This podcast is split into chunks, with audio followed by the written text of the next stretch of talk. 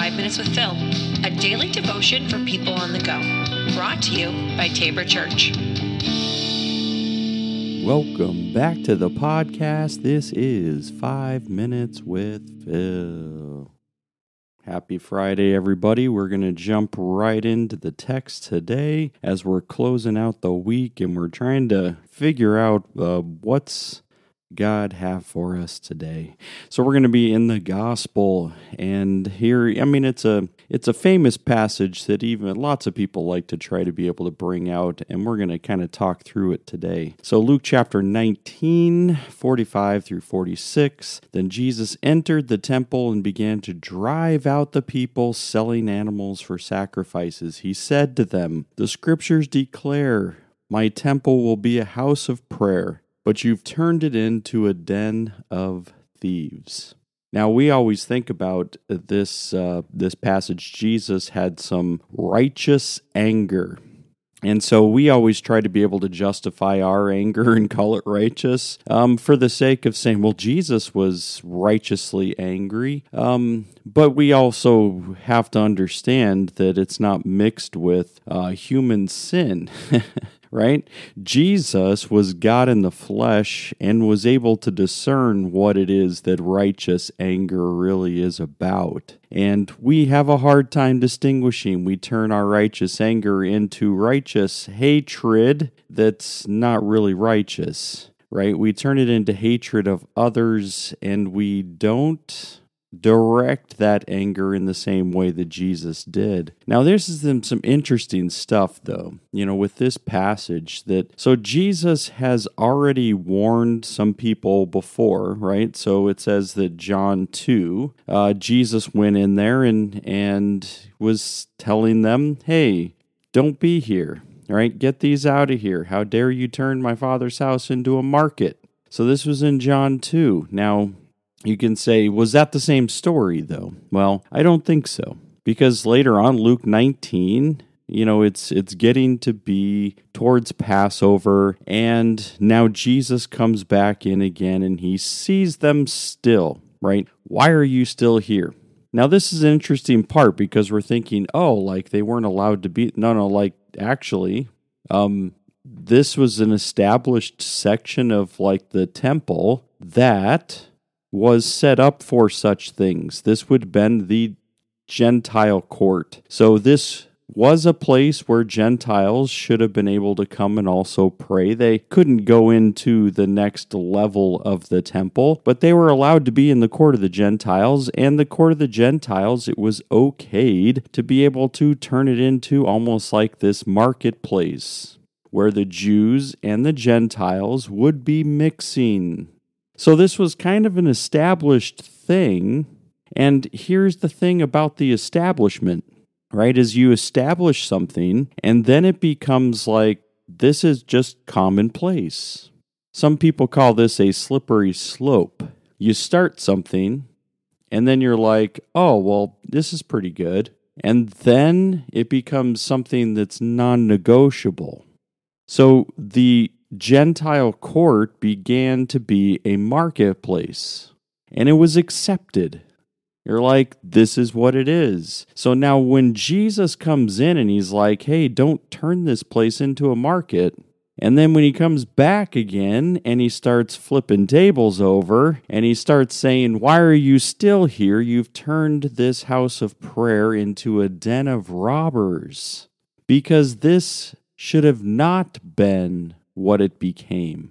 You know, there's a the temple um, has its importance, and Jesus is trying to be able to talk about the primary importance. He's like, if we're getting down to this, like, yes, this should be a place where even Gentiles can come, but it's going to be secondary.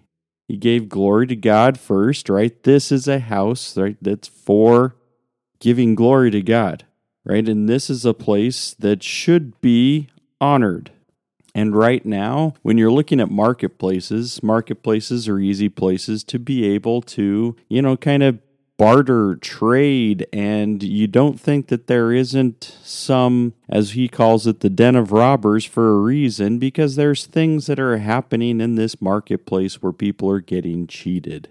And so you're looking at any of these marketplaces, right? Um, so he's Jesus is going back to scriptures, which is what he was quoting there. It is written. Where, where? I wonder what is, you know, does, was he quoting a uh, contemporary? No, he wasn't. He was going back to the Old Testament. My house will be a house of prayer, but you've made it a den of robbers. He's going back to Scripture and he's trying to be able to show them that this is, should be the place for it.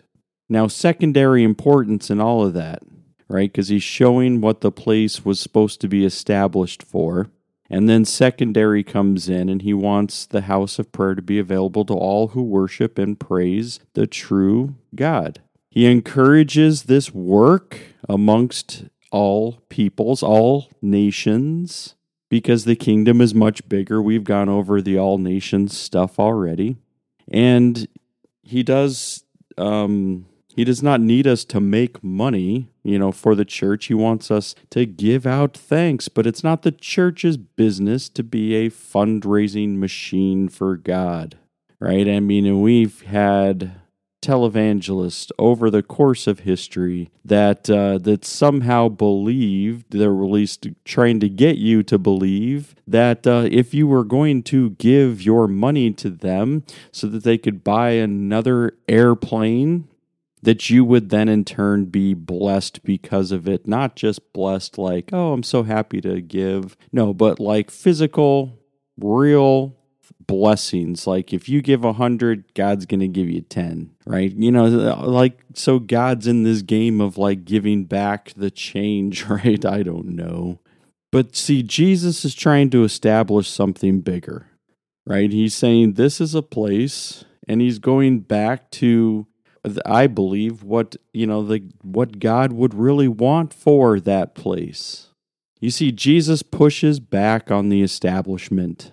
And we're saying, but you know, it was already it was it was built in. Like this was a place, was a marketplace. It was already accepted amongst the Jews and the Gentiles. Everything was good. Everything was well, not kosher, but you get where I'm going, right? And so what we see in this place, Jesus is like, I want to push back against this because it's not the original.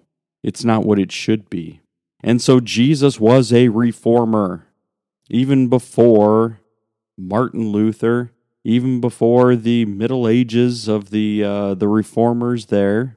Jesus was working to reform, trying to bring people back to a design, the original, and he's like, let's get back to this. So let's stand with Jesus.